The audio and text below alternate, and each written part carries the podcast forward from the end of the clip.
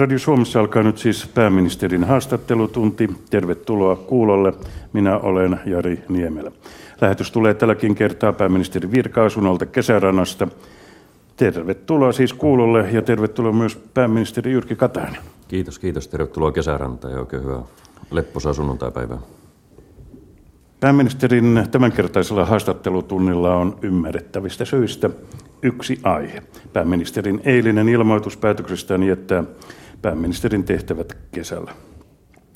Päätös on herättänyt jo tähän mennessä suuren luokan poliittisen kohun. Reaktioita on tullut jo ympäri maailmaa. Herra pääministeri, onko näissä viesteissä ollut teidän mielestänne tähän mennessä jotain yllättävää, erikoista teidän mielestä? No eipä oikeastaan. Se on ihan selvä asia, että kun olen, olen ollut pitkään ministeritehtävissä ja kymmenen vuotta kokoomuksen puheenjohtajatehtävissä, niin muutos on aina, aina osittain tunteikas, vähän haikea ja se on aina iso muutos. Ja sen takia sitä varmasti pohditaan eri kanteilta, mutta se palaute ja mitä nyt on vähän lehtiäkin seurannut, niin näyttää olevan, että ratkaisu ymmärretään. Miten tämä on otettu vasta? No tosi hyvin, että tuossa eilen illalla ajattelin, että mulle tulee saman verran tekstiviestejä, onnitteluviestejä kuin vaalivoiton jälkeen tai vaalivalvojaisiltana, että se viesti on pääsääntöisesti ollut semmoinen, että iso ratkaisu, rohkea ratkaisu, haikea ratkaisu, mutta täysin ymmärrettävä. No teistä huokuu se, se sanottakoon, että te olette tyytyväinen. Mä olen tosi tyytyväinen. Mietin tätä asiaa hyvin pitkään itse asiassa jo nelisen vuotta sitten. Ajattelin, että jos kaikki asiat menisivät hyvin, niin kymmenen vuoden puheenjohtajapestin jälkeen kokoomus olisi ollut hallituksessa minun johdolla kaksi kautta ja nyt olisi sitten hyvä vaihe antaa viestikapula toisille ihmisille, antaa tilaa uusille ihmisille ja uusille ajatuksille kokoomuksessa ja, ja tämä tunne vaan on vahvistunut. Kyselijöinä pääministerin haastattelutunnilta tunnilla ovat politiikan toimittajat Mari Haavisto, MTV-uutiset, Kirsi Hölttä, Halman Median Helsingin toimitus ja Kimmo Henriksson Yle Uutisista ja Mari Haavisto. No ihan alkuun haluaisin kysyä, että koska teitte tämän päätöksen erosta? Ei ole olemassa oikeastaan mitään yhtä päivämäärää. Neljä vuotta sitten tosiaan mietin ja laskeskelin, että olin silloin ollut kuusi vuotta kokoomuksen puheenjohtajana, että jos kaikki todella menisi hyvin, niin sitten tässä vaiheessa kokoomus olisi ollut minun johdolla kaksi vaalikautta hallituksessa ja sitten tulisi kymmenen vuotta kokoomuksen puheenjohtajana täyteen.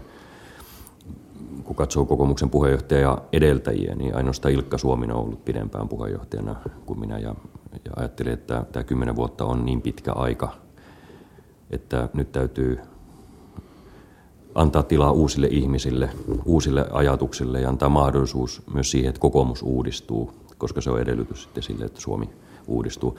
Semmoisen varauman omassa mielessäni pidin, että jos Suomi olisi jossakin poikkeuksellisessa kriisissä tai hätätilassa, että siinä vaiheessa varmaan pitäisi miettiä sitten tätä asiaa uudestaan, mutta kun näin ei ole, niin, niin, niin se on tässä vaan vuosien varrella vahvistunut se käsitys, että nyt on oikea aika. Ketkä kaikki tiesivät tästä päätöksestä ennen ilmoitusta?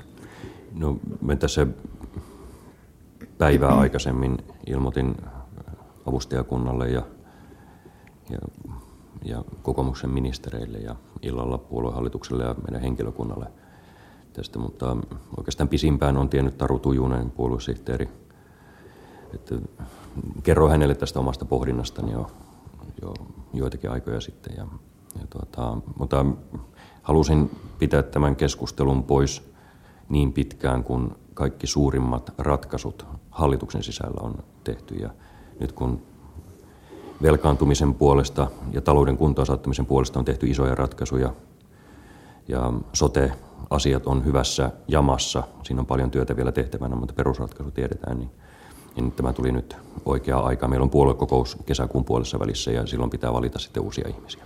Kirsi Hilttu. Milloin kerroitte tästä muille hallituspuolueille vai tuliko tämä ihan median kautta tietoon? Mä soitin hallituspuolueiden puheenjohtajille semmoinen tuntia ennen sain kaikki, kiinni, kaikki muut paitsi Päivi Räsäsen kiinni. Hänellä oli tilaisuuksia. Hän ei pystynyt vastaamaan silloin puhelimeen, mutta informoin kollegoita silloin. Millaisia reaktioita sait näissä puheluissa? No ehkä vähän samanlaisia kuin noin yleisemminkin, että, että ollaanhan me oltu hyvin tiivis porukka, paljon erilaisia mielipiteitä, mutta me ollaan koettu yhdessä tosi paljon. Ollaan tehty isoja päätöksiä, 7 miljardia euroa edestä budjettisopeutusta, joka on aina ollut hyvin haastavaa ja tietysti kivuliastakin, mutta ollaan tehty se, mikä Suomen eteen pitää tehdä. Ja tämä on hitsannut meitä yhteen ja varmasti se puheenjohtajakollegoiden palaute, minkä he kertovat, oli hyvin aito, että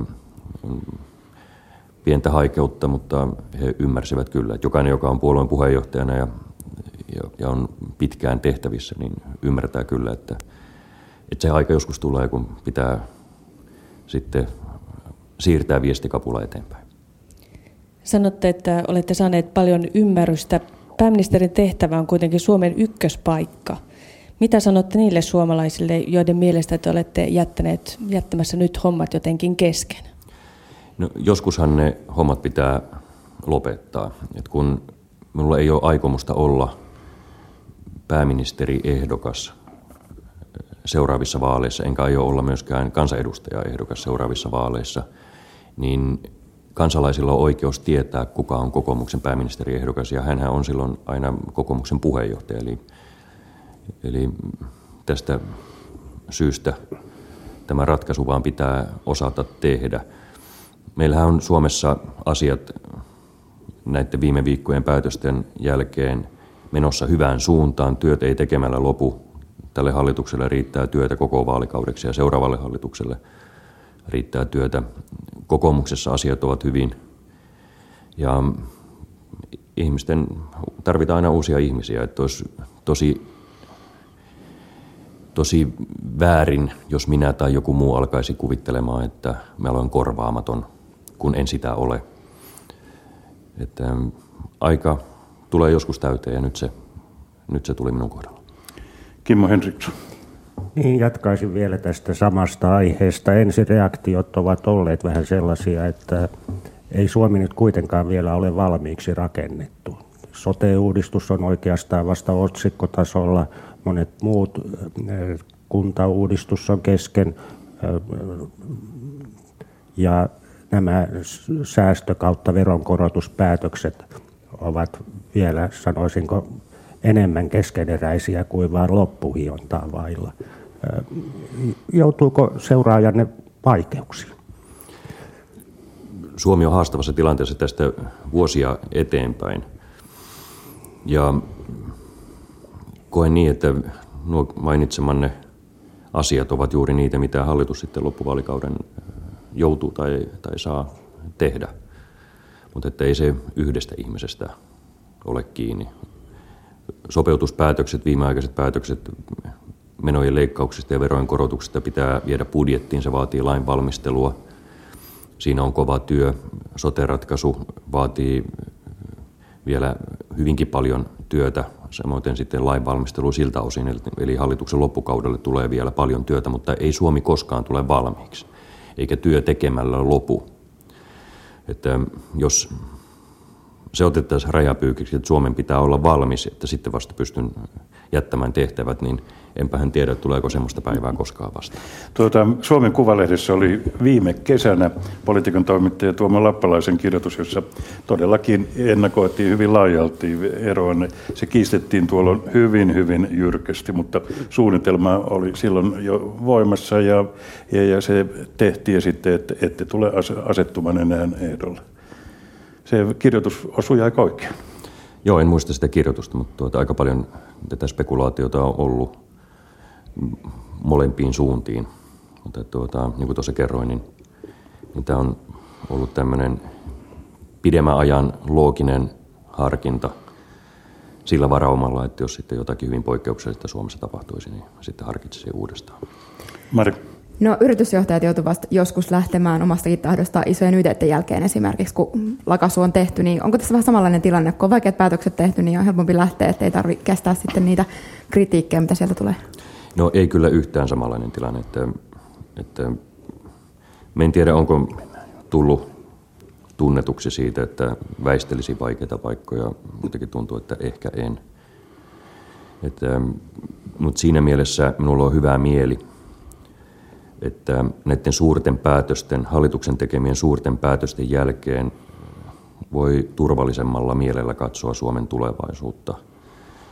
Työt ei tekemällä lopu, paljon on vielä työtä tehtävänä useille henkilöille, mutta, mutta on hyvä mieli, että Suomessa on saatu tehtyä isoja päätöksiä, jotka auttaa meitä eteenpäin. Samoin asiat kokoomuksessa on hyvin.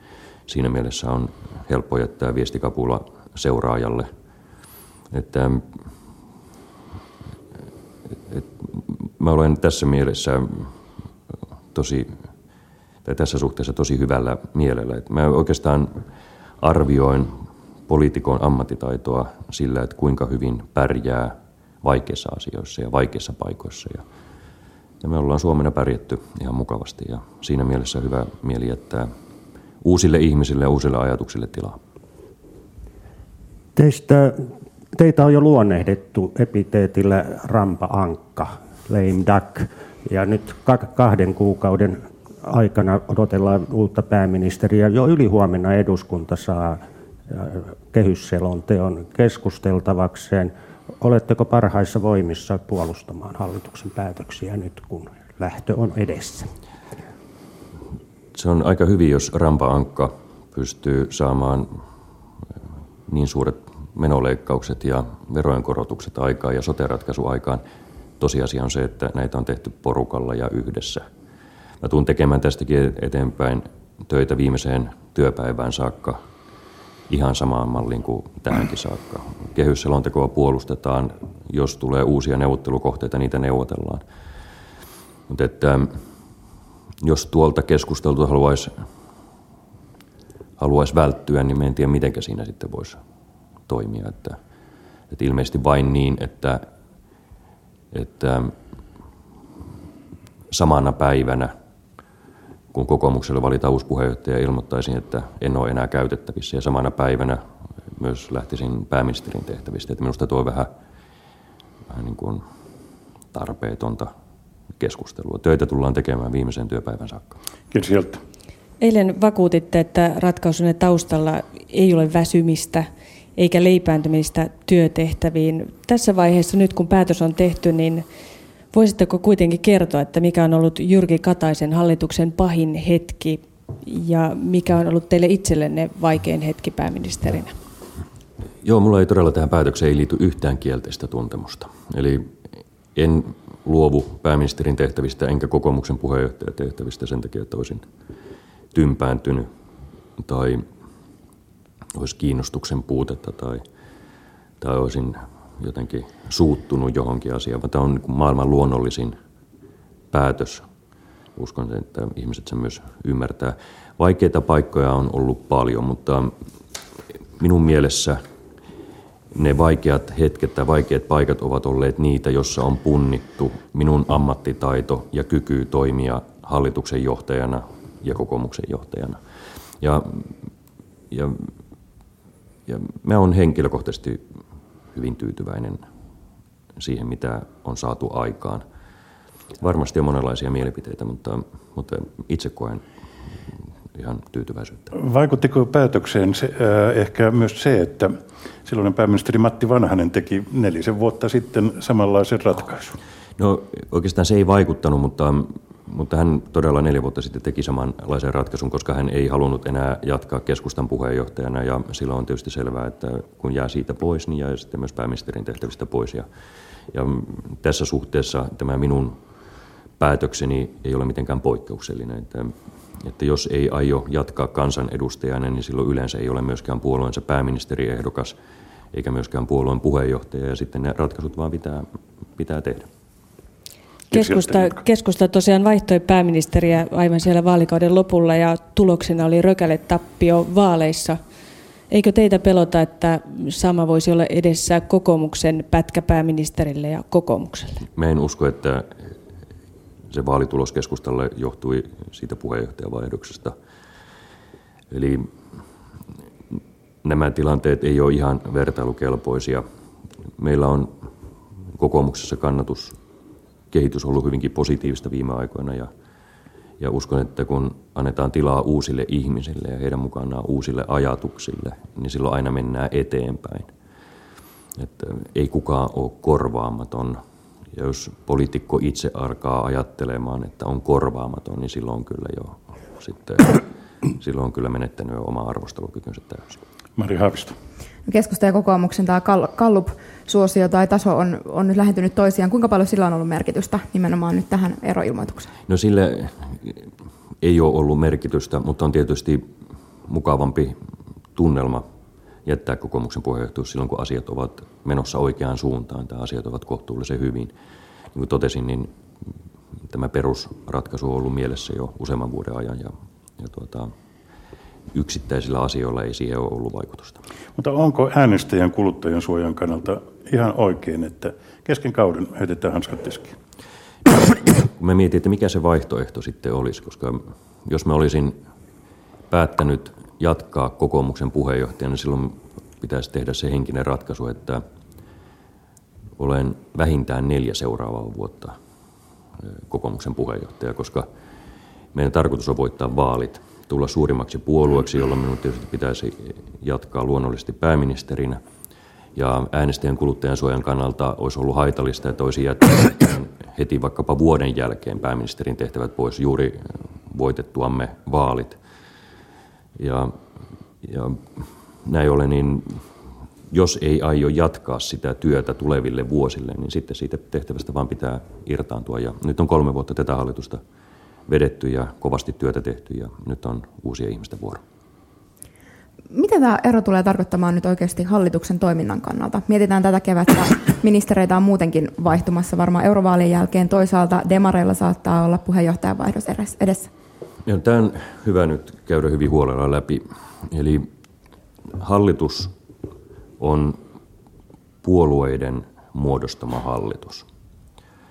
Eli puolueet ovat neuvotelleet hallitusohjelman ja niin pitkään kun puolueet sitoutuvat hallitusohjelman toteuttamiseen, niin sitten hallitus jatkaa työtänsä ihan normaalilla tavalla, vaikka henkilöt muuttuisivat.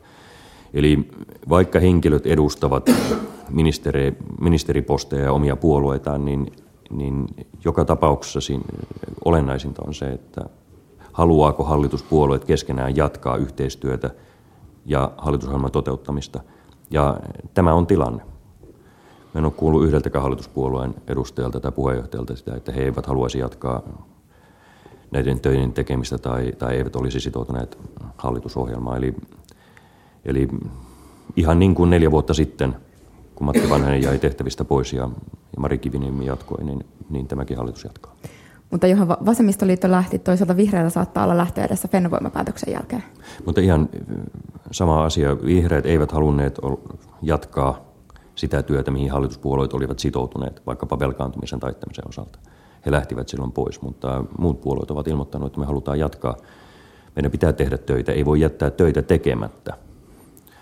Kehyspäätös, jossa on paljon budjettileikkauksia ja veronkorotuksia, ne pitää valmistella laiksi – ne tulee esimerkiksi nyt sitten ensi syksynä budjettilakeina eduskuntaan, eli meillä on paljon työtä tehtävää. Samoin sote-puolella pitää neuvotella kesän mennessä ratkaisu, sen jälkeen sitä pitää alkaa valmistelemaan laiksi. Eli tässä on paljon työtä tehtävänä. Suomen kannalta olisi erittäin haitallista, jos työt jätettäisiin tekemättä. Koska silloin mä ymmärtäisin, että hallitus eroaisi, jos hallitus ei kykenisi tekemään päätöksiä tai hallituspuolueet irtautuisivat hallitusohjelmasta. Mutta jos katsotaan ihan viime viikkoja, niin merkittävät sopeutuspäätökset, mistä se kertoo? Se kertoo erittäin vahvasta toimintakyvystä. Sote-ratkaisu, se kertoo erittäin vahvasta toimintakyvystä. Ja, ja näin ollen, niin hallitus ei ole yhden miehen show tai, tai Suomen johtaminen ei ole yhden miehen vastuulla, vaan, vaan se on hallituksen, koko hallituksen vastuulla. Kimmo Henriksson. Niin korjatkoon sen verran, että vasemmistoliitto lähti, eivät vihreät. Anteeksi, joo, anteeksi vasemmistoliitto. Tuota, hallitusohjelmasta tästä ulkopuolisesta tuntuu, että ei, se nyt niin, ei sitä nyt aivan niin ole toteutettu kuin tarkoitus oli. Ja en tiedä, onko se, oliko se mahdollistakaan, koska maailmantalouden kehitys ja muu kehityskin on ollut mitä on. Mutta mitä mieltä olette itse? Onko hallitus, oli, oltiinko hallitusneuvotteluissa liian optimistisia ja pystytäänkö sitä ohjelmaa nyt toteuttamaan kunnolla?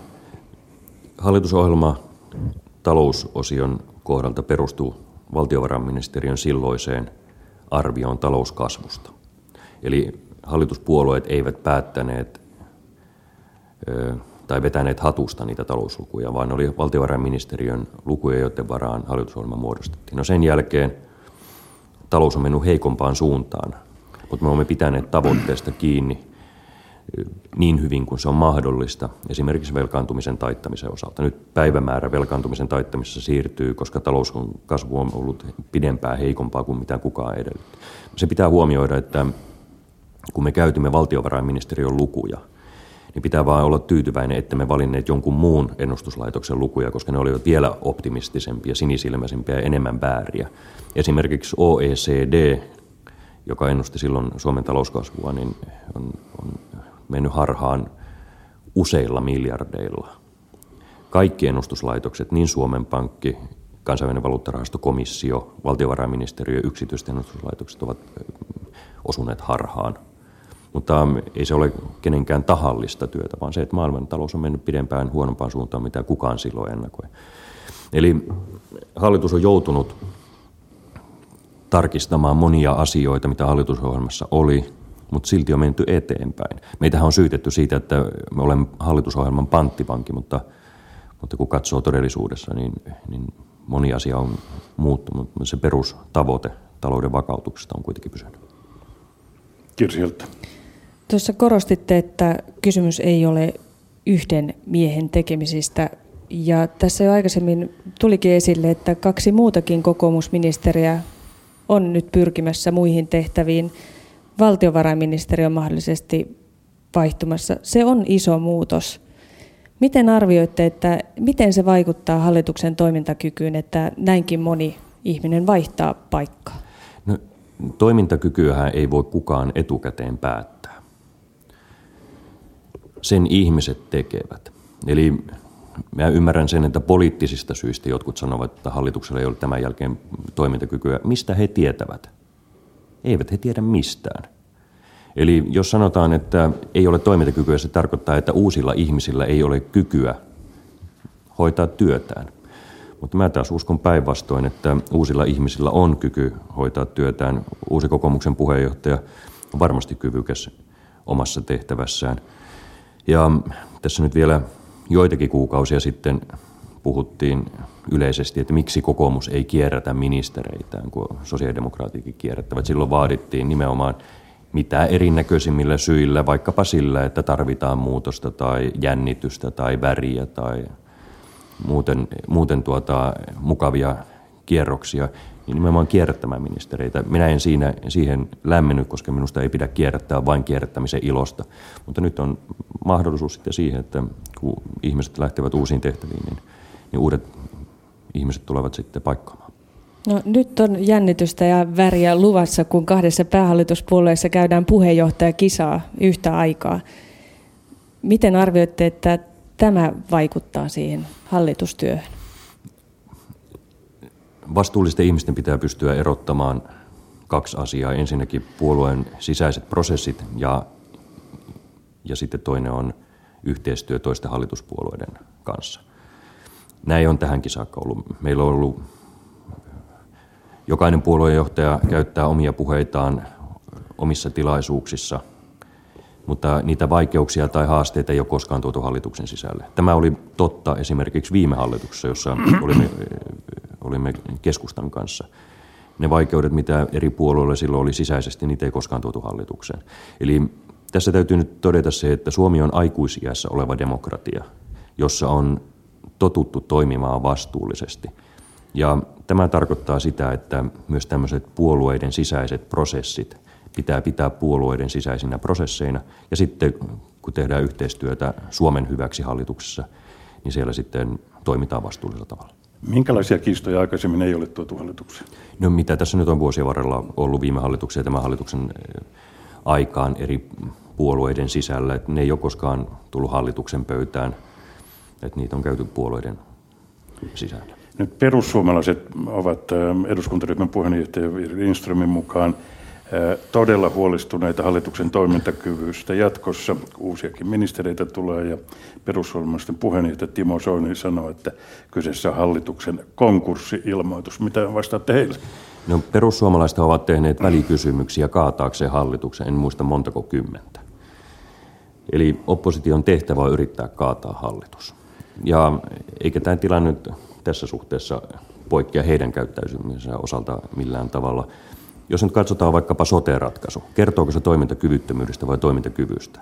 Se kertoo toimintakyvystä. Jos katsotaan 7 miljardin, katsotaan sitä kokonaissummaa, mitä ollaan tehty talouden tasapainottamiseksi, 7 miljardin euron sopeutus. Kertooko se toimintakyvystä vai sen puutteesta? Totta kai se kertoo toimintakyvystä. Ja se, että ihmiset vaihtuvat, ei tarkoita sitä, että tavoitteet muuttuvat. Se on niistä uusista ihmisistä itsestään kiinni, kuinka hyvin he pystyvät johtamaan puolueitaan ja, ja sitten tekemään hallitusyhteistyötä. Ja olen ihan varma, että, että uudet ihmiset pystyvät toimimaan yhtä vastuullisesti kuin, kuin tälläkin hetkellä istuvat ihmiset. Täällä Radio Suomessa on meneillään siis pääministerin haastattelutunti. Kyselijöinä ovat politiikan toimittajat Kirsi Hölttä, Almal Median Helsingin toimituksesta Kimmo Henriksson Yle Uutisista sekä MTV-uutisista Mari Haavisto. Niin jos katsotaan vaikka kesäkuussa, miltä hallitus näyttää, niin siellä ei kovin montaa ministeriä tosiaan enää ole samassa, mitä, mikä oli niin kuin tämän hallituksen aloitustilanne. Muun muassa perussuomalaiset ovat vaatineet jo osa kansanedustajista ennenaikaisia vaaleja. Ja toisaalta nyt, niin kuin tässä jo aikaisemmin sanottiin, niin kokoomuksen kallupluvut on nyt hyvät. Niin pitäisikö mennä ennenaikaisiin vaaleihin? Ei pitäisi. Ensinnäkin minusta on tietysti hieman imartelevaa se, että perussuomalaiset kokevat, että minä olen niin korvaamaton henkilö, että jos vaihdan tehtäviä, niin sitten koko Suomi on tuoliajolla, mutta ihan pitää rauhoittaa, että näin ei ole. Minä en ole korvaamaton ja Suomi ei ole tuuliajolla. Toinen kysymys on siitä, että, että,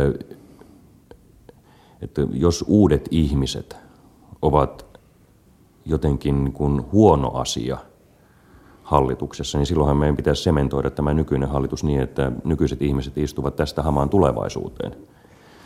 Eli mä ymmärrän tämän keskustelun lähinnä tämmöisenä poliittisena keskusteluna, jossa, jossa sitten esitellään kaikenlaisia toimia, antaisi Suomesta erittäin huonon kuvan maailmalle, jos meillä ruvettaisiin järjestelmään ennenaikaisia vaaleja ilman mitään erityistä syytä. Kiitos. Sitä paitsi meillä on työtä paljon tehtävänä. Budjetti, kehysbudjetin toimet täytyy saada, saada voimaan. Se vaatii lainsäädäntötyötä, budjettiprosessia, samoin sote-asiat pitää saada voimaan ja yksityiskohdat hiottua, siinä on paljon työtä. Ja, ja ainoastaan siinä tapauksessa, jos hallitus ei kykenisi tekemään työtään, niin silloinhan tietysti hallitus on toimintakyvytön, mutta näin ei ole. Miksi se antaisi huonon kuvan Suomesta, jos järjestettäisiin ennenaikaiset vaalit? No, kun jos miettii sitä, että miksi. Eli Suomi on aikuisiässä oleva demokratia, ja täällä vaaleja järjestetään silloin, kun niiden aika on. Jos hallitus sitten olisi toimintakyvytön täysin, Eli siis nähtäisiin, että päätöksiä ei synny, niin silloinhan tietysti hallituksella ei ole paljon tehtävää. Mutta kun tämä ei ole totta, niin ihan vaan noin huvin vuoksi uusien vaalien järjestäminen, järjestäminen antaisi kyllä todella heikon kuvan suomalaisesta kansanvallasta. Tästä Kirsieltä. Tässä nyt ei ainoastaan oppositio ole sitä mieltä, että olisi ennenaikaisten vaalien aika, vaan esimerkiksi meidän lehdissämme tänään vihreiden eduskuntaryhmän puheenjohtaja Outi Alanko Kahiluoto pohdiskeli tätä juuri se, siitä syystä, että niin moni asia on muuttunut. Ja olisin kysynyt, että kun tässä on kuitenkin tietyt ihmiset olleet sopimassa hallitusohjelmasta, ja tilalle saattaa olla tulossa ihmisiä, joilla on ehkä aivan eri näkemykset siitä, mitä pitäisi tehdä, kuin heillä, jotka hallitusohjelmasta sopisi, niin eikö sillä ole mitään merkitystä teidän mielestään? No jos nämä eri ihmiset sanovat, että he eivät kykene enää, eivätkä halua toteuttaa hallitusohjelmaa, eivätkä kykene sopimaan mistään muusta kumppaneittensa kanssa, niin silloinhan tietysti tilanne on se, että, että meillä ei ole kykyä tehdä yhteistyötä hallituksessa. Mutta en ole, en ole nähnyt vielä minkäännäköistä viitettä siitä, että näin olisi. Eli tässä pitää nyt kuitenkin huomioida se, että kysymys ei ole vain muutaman ihmisen henkilökohtaisesta mielipiteistä, vaan siitä, että puolueet ovat keskenään sopineet asioista. Jos sitten puolueet keskenään sopivat, että he eivät kykene enää yhteistyöhön niin sitten tietysti asia on toinen. Kimmo Henriksson. Ennenaikaisiin vaaleihin tosiaan voidaan Suomessa mennä vain pääministerin aloitteesta, mutta siinä on toinenkin lukko, eli tasavallan presidentin ei välttämättä tarvitse olla samaa mieltä kuin pääministeri, ja silloin sitä ei voi toteuttaa. Kuinka aikaisin presidentti Niinistö sai tietää teidän aikeistanne, ja ymmärsin, että teidän on tarkoitus keskustella hänen kanssaan pitempään tässä aivan lähiaikoina, ja mitä aiotte ottaa esille? No, kerroin tästä ratkaisusta, että lauantaina ilmoitan omalta osaltani hänelle perjantaina. Tuota, me ollaan tässä, tässä tuota, vuosien varrella pohdittu hyvinkin vapaamuotoisesti ilman mitään päivämääriä elämänmenoa, sanotaan näin päin. Ja, ja me tosiaan nyt tässä toivon mukaan lähiaikoina saataisiin löydettyä aikaa keskustella lähinnä ehkä nyt näistä ulkopolitiikan kysymyksistä pidempään. Tehdään sitä ihan normaalistikin. Itse asiassa me tavataan joka viikko yleensä aika tiiviisti, noin puoli tuntia, mutta, että, mutta että ihan hyvä katsoa vähän joskus ajan kanssa isompia asioita. Mutta ennen aikaisia vaaleja? Ei, ei missään nimessä. Ei missään nimessä. parinkin kertaan tässä haastattelutunnin aikana olette viitannut kokoomuksen uuteen puheenjohtajaan. Tässä on hyvä paikkaa kertoa, että kuka olisi mieluisin ehdokkaanne uudeksi kokoomuksen puheenjohtajaksi. Minulla ei ole suosikkia, enkä, enkä aio osallistua siihen puheenjohtajavalintaan millään tavalla, koska pitäisin tosi vääränä, että jotenkin olisi valitsemassa seuraajaa, niin se on meidän järjestöväen tehtävä ja se olisi tietysti positiivista, että tulisi aito eteenpäin vievä kilpailu. Silloin kun minut valittiin kymmenen vuotta sitten, niin meitä oli kuusi ehdokasta ja, ja se kila, kilpailu oli todella hyvä. Se antoi meidän järjestöväille mahdollisuuden valita erilaisten persoonien välillä, toisaalta sitten erilaisten linjojen välillä. Ja toivoisin, että uusi puheenjohtaja voisi, voisi saada saman taustan tässä suhteessa taitaa olla vielä aikamoinen hämmennys mahdollisten eh, ehdokaskandidaattienkin keskuudessa. Varmasti näin. No millaisia ominaisuuksia tai millaista johtajuutta nyt sitten uusi kokoomuksen puheenjohtaja tarvitsee ja uusi Suomen pääministeri? Kykyä johtaa hyvin erilaista joukkoa, eli pitää olla tietysti valmius siihen, että – että jatkossakin Suomessa on koalitiohallituksia, jos ei näin laaja-alaisia, niin jotakin sitten vähän pienempiä. Sitten toisaalta kykyä sopia, kykyä neuvotella ja sitten kiinnostusta kansainvälisiä asioita kohtaan. Että tämmöiset yleiset piirteet, jotka, jotka on Suomen kannalta tärkeitä, niin ne on, oli sitten puheenjohtaja missä tehtävässä hyvänsä pääministerinä tai muissa ministerin tehtävissä. Pitäisikö vihdoin saada nainen kokoomuksen johtaja? No me en lähde sitä sitä tuota keskustelua käymään. On hyvä, jos mole, molemmat sukupuolet ovat käytettävissä ja molemmat sukupuolen ehdokkaat on tarjolla. Vaikka tässä on tarkoitus ehkä vasta vähän myöhemmin puhua teidän tulevaisuuden suunnitelmistanne, mutta se liittyy ne suunnitelmanne, että esimerkiksi paikka Euroopan komissiossa kiinnostaisi. Tuntuu siltä, että on vienyt vähän mat- kattoa yhden mainitun ehdokkaan lalta, eli Alexander Stubbin. Hän ei ehkä ole aivan tyytyväinen, kun hän varmaan suurella parlament, ään, ään, äänimäärällä tulee valituksi Euroopan parlamenttiin, mutta joutuisi sitten jäämään riviedustajaksi, mistä hänellä jo on kokemusta. Mietittekö tätä asiaa ratkaisua tehdessä? No me ollaan Aleksin kanssa puhuttu nämä asiat selväksi. Ja ja tota, tästä itse asiassa puhuttiin jo viime syksynä sillä tavalla, että, että meillä kummallekaan ei ole ollut epäselvää, että miten asiat menee. Komission jäsenen paikka ei ole kenellekään mandatoitu sen paremmin minulle kuin kenellekään muullekaan, vaan että, että sitten tuleva pääministeri valmistelee tämän asian. Ja jos hän päätyy siihen, että minun osaaminen ja kokemus riittää komission jäsenen tehtäviin, niin voisin olla siihen tehtävään käytettävissä. Kiitos No kerroit teille, että teitä kiinnostavat huipputehtävät EU:ssa. Kokoomuksen eurooppalainen emopuolue EPP on valinnut Jean-Claude Junckerin ehdolle EU-komission johtoon. Uskotteko, että, että vaikka EPP hyvin pärjäisi eurovaaleissa, niin sieltä riittäisi tälle ryhmittymälle myös muita huippupaikkoja? No itse asiassa mä eilen sanoin täsmällisesti ottaen sen, minkä ajattelen, eli että olen kiinnostunut kansainvälistä tehtävistä, myös komission jäsenyydestä tai sitten näistä muutamista tehtävistä, jotka eivät ole komissiossa, mutta jotka sitten päätetään eurovaalien jälkeen. Tai jostakin muista... euroryhmän puheenjohtaja. No esimerkiksi se on yksi niistä. Tai sitten jostakin muista kansainvälisistä tehtävistä. Tietysti vielä totesin, että jos koetaan, että osaaminen ei riitä tai ei ole kannatusta, niin sitten pidän mieleen avoimena muuallekin. tarkoitus on tehdä töitä vielä noin, noin 30 vuotta. Että mielenkiinnolla katsoa, että minne elämä kuljettaa. Mutta tuota, mä tuen Jean-Claude Junckeria komission puheenjohtajaksi. Hän on EPP, Euroopan kansanpuolueen ehdokas. Ja katsotaan sitten, mikä on mahdollista ja mikä ei. Että mitään paikkoja ei ole jaettu eikä luvattu. Tuota, katsotaan, mikä on mahdollista. Mutta miten te arvioitte niitä omia mahdollisuuksia, että Suomi on euroalueen kriisin aikana vetänyt tämmöistä omaa aika tiukkaa linjaa ja vaatinut muun muassa vakuuksia ja olen ymmärtänyt, että Suomi ei ole kauhean suosittu tällä hetkellä. Onko jokin muuttunut nyt siellä Brysselin päässä? No enpä tiedä.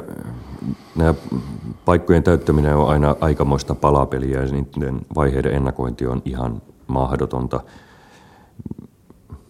Meillä on oma maineemme EU-myönteisenä Euroopan kehittämisen sitoutuneena maana. Eri maat arvioivat eri tavoin. Että, sitten tietysti on yksi näkökulma se, että, että toisinaan tehtävien täytössä katsotaan myös henkilöä, ei pelkästään maata. Mutta että siinä on hyvin monia palapeliosia. On tämä poliittinen jakauma, pääsääntöisesti tehtävät jaetaan EPPn ja sosialistien välillä. Sitten katsotaan vähän maantieteellistä jakaumaa. Sitten katsotaan henkilöitä. Ja en osaa arvioida, miten, miten sitten tämä palapeli rakentuu. Pääministeri Katainen, olisiko sitten komissaarius perheen kannalta parempi vaihtoehto kuin pääministerius on ollut? No varmaan riippuu vähän tehtävistä, mutta että, että ei tämä työmäärä ainakaan voi lisääntyä. Että, että kyllä, kyllä tässä niin kuin se tappi on nähty, että, että tuota, töitä on tehty niin paljon kuin ikinä vaan aikaa on ollut, että tuskin työmäärä lisääntyy, mutta totta kai komissaarin tehtävät on erittäin vaativia ja haastavia ja aikaa vieviä. Että ei siinä kovin paljon helpommalla varmaan pääse. Komission varapuheenjohtaja Olli Rent viittasi tässä, että hän vakuuttaa kymmenen vuoden kokemusella, että kivireki vaihtuu lunkimpaan, mutta luulenpa, että hän taisit viitata tämän pikkuisen pilkesilmäkulmassa. Voi hyvin, voi hyvin olla. Esimerkiksi tämä salkku, mitä hän on hoitanut nyt viimeiset vuodet taloussalkku, niin on luonnollisesti ollut erittäin vaativa johtuen talouskriisistä. Että ihan se täytyy todeta, että me en hae, en hae mitään helppoja tehtäviä, mutta enkä ole lähdössä työtaakkaa pakoon yhtään mihinkään. Että, että haluan maistaa vähän erilaista elämää, sanotaan näin. Kymmenen vuotta kokoomuksen puheenjohtajana on tosi pitkä aika ja, ja haluan kokeilla vähän toisenlaista elämää. Mari Haavisto. Niin, maistaa toisenlaista elämää. Olisiko se esimerkiksi komissaarin pesti? Olisiko se toisenlaista elämää? Ja no onhan se totta kai toisenlaista elämää verrattuna nykyisiin tehtäviin, mutta en osaa sitä, tai en arvioi tätä vaikeus-helppousakselilla, mutta toisenlaistahan se tietysti on. Mutta niin kuin sanoin, niin minä pidän mielen avoimena töitä aion tehdä, tehdä ja katsotaan minkälaisia töitä sitten löytyy Suomesta tai maailmalta. Olette sanonut, että Euroopasta on tullut puheluita, niin minkäla- minkälaisiin paikkoihin on kysytty tai mahdollisesti jo mitä paikkoja luvattu? Mä luulen, että mä olen yksi niistä ihmisistä, jotka, joille on soiteltu ja jotka soittelee vähän eri puolille kaikesta tästä, mitä, mitä nyt niin kuin edessä on, että mikä on EPPn, Euroopan kansanpuolueen rooli ja tilanne vaalien jälkeen. Sitähän tietysti ei vielä voida tietää, mutta tuota, et, osa pääministereistä on tässä suhteessa aktiiveja ja, ja mulla on tausta Euroopan kansanpuolueen varapuheenjohtajana. Tein sitä hommaa kuusi vuotta, eli, eli siellä on paljon tuttuja ja kontakteja, joiden kanssa nyt tässä ollaan yhteydessä. Että ihan tämmöistä normaalia sparrausta, että miltä EPPn tilanne näyttää ja Euroopan tilanne sitten vaalien jälkeen. Käykö jossain tilanteessa päinsä vaikka joku perheyritysten liiton kaltainen ratkaisu? Enpä ole miettinyt tätä ollenkaan. Että mulla ei ole, ei ole nyt mitään tuota, suunnitelmia kovinkaan tarkasti muuta kuin se, mitä tässä sanoo. No, suunnitelmia ei vielä ole, mutta viittaan tuohon, mitä Kimmo Henriksson otti esille, että Suomesta on vähän heikosti tuntunut löytyvän sen tason tehtäviä, mihin tämä niin pääministerin työkin olisi valmentanut. Huolestuttaako se yhtään, tai mitä ajattelette siitä, että, että tämmöisiä tehtäviä ei oikein ole kotimaassa? No emme ole sitä osannut noin nähdä tai, tai osannut huolestua. Että kyllä mä jotenkin uskon, että eiköhän sitä jotakin työtä löydy tästä eteenkin päin. Mutta tuota, niin se on tietysti totta, että entisten pääministeriöiden työmarkkinat on aika rajalliset, mutta kyllä, kyllä sitä työtä aina löytyy. Ja, ja mä ajattelin asennoitua niin, että vielä olisi noin 30 vuotta työuraa jäljellä. No mikä olisi semmoinen unelmapesti pääministeriöiden jälkeen? No ihan niin kuin tuossa totesin, niin olen erittäin kiinnostunut kansainvälisistä tehtävistä. Se tulee oikeastaan siitä, että me opiskelin aikoinaan Eurooppa-politiikkaa Britanniassa vuoden verran. Ja Muun vuonna, harjoittelijana siellä. Ja Lontoon lähetystössä harjoittelijana, jossa, jossa sain suomalaiset toimittajille tehdä myös ruokaa erään Kiitos näin jälkikäteen vielä kerran siitä. Ja, ja sitten oli vuonna 1995 eurovaaleissa ehdolla kuusi vuotta Euroopan kansanpuolueen varapuheenjohtajana, neljä vuotta euroryhmän jäsenenä ja ECOFIN neuvoston jäsenenä ja kolme vuotta Euroopan neuvoston, jäsen, Euro, Euroopan neuvoston jäsenenä. Ja kun on huomannut sen, että vaikka tulee pienestä maasta, niin pystyy vaikuttamaan Euroopan kehitykseen, niin rakentamaan parempaa Eurooppaa, niin kyllä se, kyllä se on niin innostava ajatus, että hyvin mielelläni jotakin semmoisia tehtäviä tekisi, jossa voisi rakentaa parempaa Eurooppaa. Mutta niin kuin sanoin, niin pidän ihan silmät auki ja mahdollisuuden, mahdollisuuden myös siihen, että päädyin ihan johonkin muuhun vielä auki. Että, että maailma on täynnä mahdollisuuksia. No, kesäkuussa te olette vapaa näistä pääministerin tehtävistä. Mitä te ette jää kaipaamaan tästä hommasta? Tuo on niin vaikea kysymys, että en taida osata vastata. Kyllä mä jään varmaan kaipaamaan pääsääntöisesti tosi monia asioita. Et, et, et, ähm, nämä kansainväliset asiat on yksi, joka on ollut tosi tärkeä. Sitten se, että saa ihmisten kanssa keskustella toreilla ja kauppakeskuksissa myös vaikeista asioista. Se on ollut tosi kasvattavaa. Tämä aika on kasvattanut ihmisenä hyvin paljon. Samoin sitten kaikki ne kokemukset, mitä hallituksen sisällä on saatu kokea, kaikki ne vaikeuksina ja haasteineen, niin ne on myös sellaisia asioita, jotka janottaa. Ja, ja niistä on tullut se elämän suola ja, ja tyydytys siihen, että saa tehdä työtä Suomelle. Ja erityisesti vaikeina aikoina niin erityisen paljon työtä Suomelle. Että kyllä, kyllä mä varmasti ihan kaipaamaan Pääministeri, niin paljon. Pääministeri Katainen, mikä on teidän arvionne sitten kun vaalien jälkeen seuraava hallitusohjelmaa kirjoitetaan? Onko parempi kirjoittaa, niin kuin on esitetty, tämmöinen lyhyt liuskan mittainen raami sopimus hallitusohjelmaksi vai tämänkaltainen, montako liuskaa siinä on 28 vai en nyt en muista ulkoa, mutta tällainen täsmällinen. Mikä, mihin pitä, kannattaisi teidän kokemuksenne mukaan pyrkiä?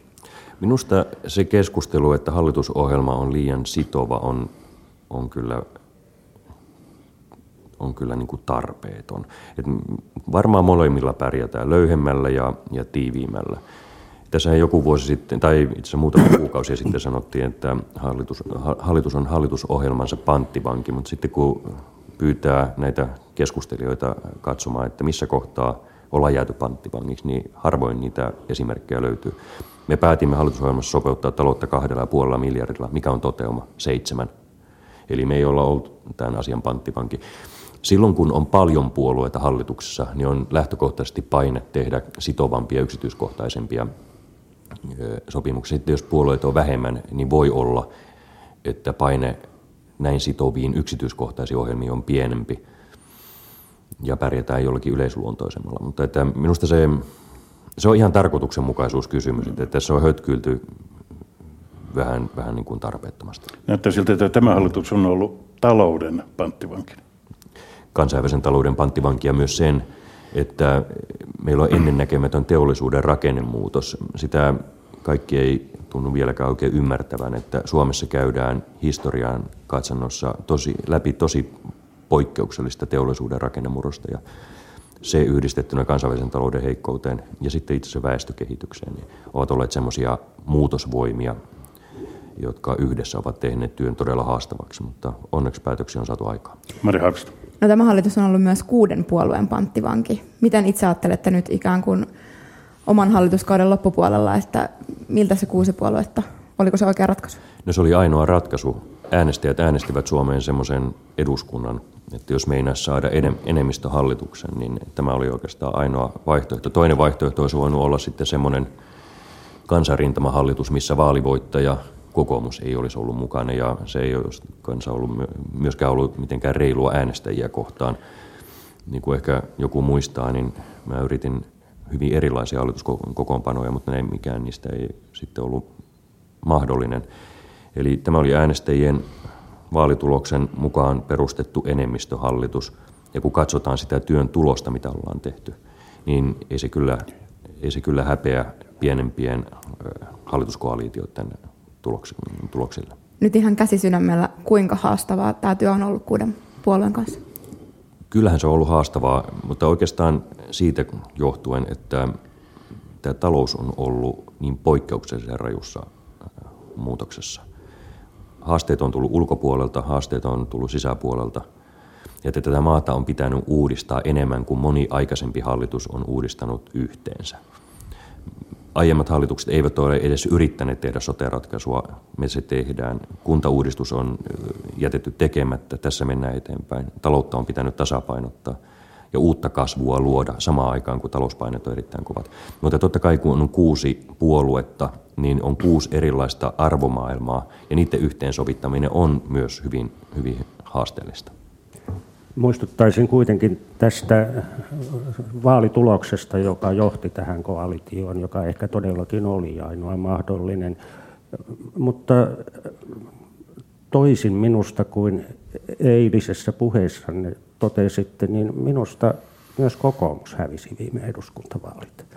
Ja nyt tilanne on tulossa sellaiseksi, että näyttää siltä, että Timo Soini ja Juha Sipilä ovat molemmat antavat vaikutelman valtiomiesaineksesta. Olisiko seuraava hallitus sitten ehkä vaikkapa näiden kolmen suuren yhteinen, ja silloin voisi hallitusohjelman kirjoittaminenkin olla helpompaa.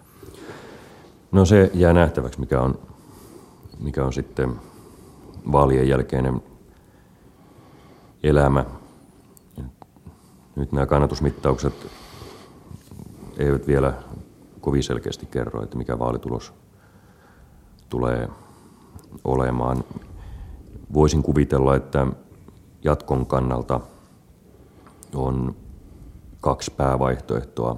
Joko tämmöinen kuin useamman puolueen koalitio, jossa on siis enemmän kuin kolme, tai sitten kolmen suuren tai keskisuuren puolueen hallitus. Tähän on, tässä on tapahtunut muutaman vuoden sisällä hyvin merkittävä muutos. Aikaisemmin, jos katsoo Suomen historiaa, niin lähestulkoon aina ollut tilanne, missä kaksi suurinta puoluetta ovat saaneet yli 100 kansanedustajaa, eli ollut yli 50 prosentin kannatus eduskunnassa. Ja jos katsoo nyt näitä viimeisimpiä kannatusmittauksia viimeisten vuosien aikana, niin tämä on muuttunut täysin. Eli se muuttaa hallituksen muodostamisen dynamiikkaa, mutta se muuttaa myös hallituksen sisäistä dynamiikkaa hyvin merkittävällä tavalla. Silloin kun kaksi suurta on, muodostaa vaikka niukankin enemmistön kahdestaan, niin työ on ollut hyvin toisenlaista. Vaikkapa Lipposen hallituksen aikaa, jolloin oli viisi puoluetta, niin kokoomus ja sosiaalidemokraatit yhdessä eh, olivat enemmistössä. Ja nyt tämä, tämä tilanne on hyvin pitkälle muuttunut. Ja tämä muuttaa hallitustyön ja hallituksen muodostamisen dynamiikkaa totutusta todella paljon. Kiitos. No kannatuskyselyiden perusteella nyt näyttää kuitenkin siltä, että kokoomus ja keskusta olisivat seuraava harjoituksen kärki ja perussuomalaiset siihen sitten vielä päälle, niin eikö teitä tosiaan yhtään houkutellut se ajatus, että pääsisitte johtamaan tämmöistä porvarivetoista hallitusta? Siinähän saisi ihan eri lailla tehtyä, tehtyä asioita oman näkemyksen mukaisesti. No ihan suoraan sanottuna ei, koska olen tehnyt sen päätöksen, että jään, jään tehtävistä pois. Kymmenen vuotta kokoomuksen puheenjohtajana on todella pitkä aika. Ja seitsemän vuotta hallituksessa on myös kohtuullinen aika, varsinkin haastavina aikoina. Käytännössä tästä seitsemästä vuodesta kuusi on ollut talouskriisivuosia. Eli eurooppalainen, Yhdysvalta, Eurooppa on tullut finanssikriisi alkoi noin kuusi vuotta sitten ja sen jälkeen on, onkin ollut työ yhtä kriisihallintaa Euroopassa ja Suomessa. Ja kyllä mä olen iloinen, että mä olen saanut olla vaikuttamassa Euroopan tulevaisuuteen ja Suomen tulevaisuuteen vaikeina aikoina, mutta, mutta nyt pitää katsoa sitten eteenpäin. Minun pitää mennä eteenpäin, kokoomuksen pitää mennä eteenpäin ja Suomen pitää mennä eteenpäin ja antaa uusille ihmisille mahdollisuus tuoda uusia ajatuksia ja ja oman persoonansa peliin. Näistä uusista kasvoista olette nyt maininneet useampaankin kertaa, mutta onko teillä mitään näkemystä siitä, että mihin suuntaan kokoomuksen linjan pitäisi uudistua? Vai haluaisitteko, että teidän linjanne jatkuu, vaikka kasvot vaihtuvat? Antahan uusia ihmisten määritellä tämä asia. Et mä oon määritellyt kokoomuksen linjaa yhdessä järjestöväen kanssa nyt kymmenen vuotta ja, ja ihan mukavastihan tämä on mennyt. Et Suomi muuttuu tässä, tässä tuota, myös kovaa vauhtia, että, että on parempi, että mä en rupea enää, enää sitä tulevan, tulevan linjaa rakentamaan, että se on niiden käsissä, jotka kantavat vastuun. Faktisestihan tilanne on se, että kokoomuksen puolue kokous valitsee seuraavan pääministerin. Onko se oikein? No näin se on puoluekokous valitsee kokoomuksen pääministeriehdokkaan seuraaville, seuraavaan eh, eduskuntaan eli, tai eduskuntavaaleihin ja nyt tietysti väliajaksi myös, myös tuota, eh, pääministeriksi.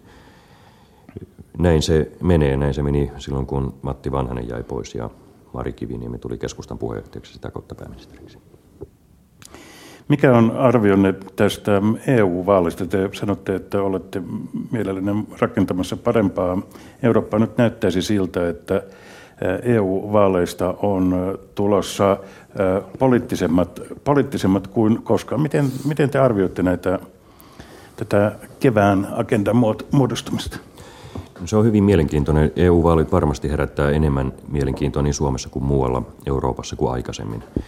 Ja ja mä toivoisin, että me Suomessakin päästäisiin keskustelemaan aidosti siitä, minkälainen on parempi Eurooppa.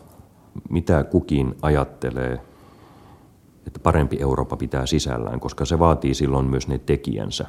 Että ei riitä se, että vain kritisoi tai arvostelee, vaan että nyt kysytään, että onko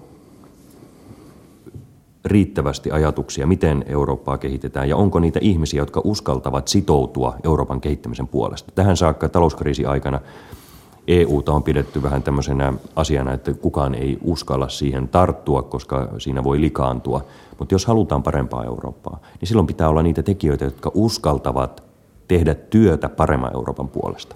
Eli populismi ei rakenna koskaan mitään, mutta ne ihmiset, jotka uskaltavat pistää itsensä likoon, jolla on näkemystä ja osaamista, niin he myös muuttavat Eurooppaa ihan samalla tavalla kuin työ tehdään Suomessa. Pari minuuttia aikaa. No nyt tosiaan eurovaalit tulossa ja tekin olette kuitenkin vielä puolueen puheenjohtajana tenteissä, TV-tenteissä ainakin joissain mukana, niin teettekö samalla omaa kampanjanne ikään kuin Eurooppa? Ei, en tee, koska me en ole ehdokkaana eurovaaleissa, mutta tämä on tosi innostavaa kevät tässä suhteessa. Mä oon aina tykännyt vaalikampanjoista. Mä tuun kiertämään hyvinkin paljon ympäri Suomea ja osallistun sitten näihin tentteihin. Kymmenen vuotta sitten, kun tulin kokoomuksen puheenjohtajaksi, niin siitä noin kaksi viikkoa eteenpäin oli Euroopan parlamentin vaalit. Saatiin neljä paikkaa, 23,7 oli kannatus ja mulla on nyt semmoinen innostus päällä, että mä toivoisin, että voisimme saada jonkun verran paremman kannatuksen kuin kymmenen vuotta sitten. Ja, ja tuota, tämä myös innostaa omaa vaalityötä. Sanoitte eilen puheessanne, että 23,8 näyttäisi nyt yleinen ennuste, mutta kannattaa ehkä muistaa, että parlamenttipaikkoja on nyt jaossa vähemmän kuin Kyllä. silloin. Se on ihan totta ja viimeisimpien ennusteiden mukaan kokoomus saisi niukasti neljännen paikan, mutta se on hyvin niukka ja epävarma asema tässä vaiheessa. Mutta tuota, kovaa vaalityötä tullaan tekemään ja Kallupit ei kerro vielä vaalituloksesta yhtään mitään, mutta tuota, tietysti se kannustaa meitä tekemään vaalityötä. Tässä tämänkertainen pääministeri haastattelutunti yhden aiheen parissa, niin kuin alussa luvattiin. Haastattelijoina olivat politiikan toimittajat Mari Haavisto, MTV-uutiset, Kirsi Höltä, Alman Median Helsingin toimitus ja Kimmo Henriksson, Yle Uutiset. TV1 lähettää tänään myös erikoislähetyksen kello 18.15. Aihe lienee koko lailla sama. Siellä ovat puolueiden puheenjohtajat tai eduskuntaryhmien puheenjohtajat läsnä. Jari Niemelä kiittää pääministeri haastattelutunnin puolesta. Tällä kertaa vuorossa aikamerkkiä Yle Uutiset.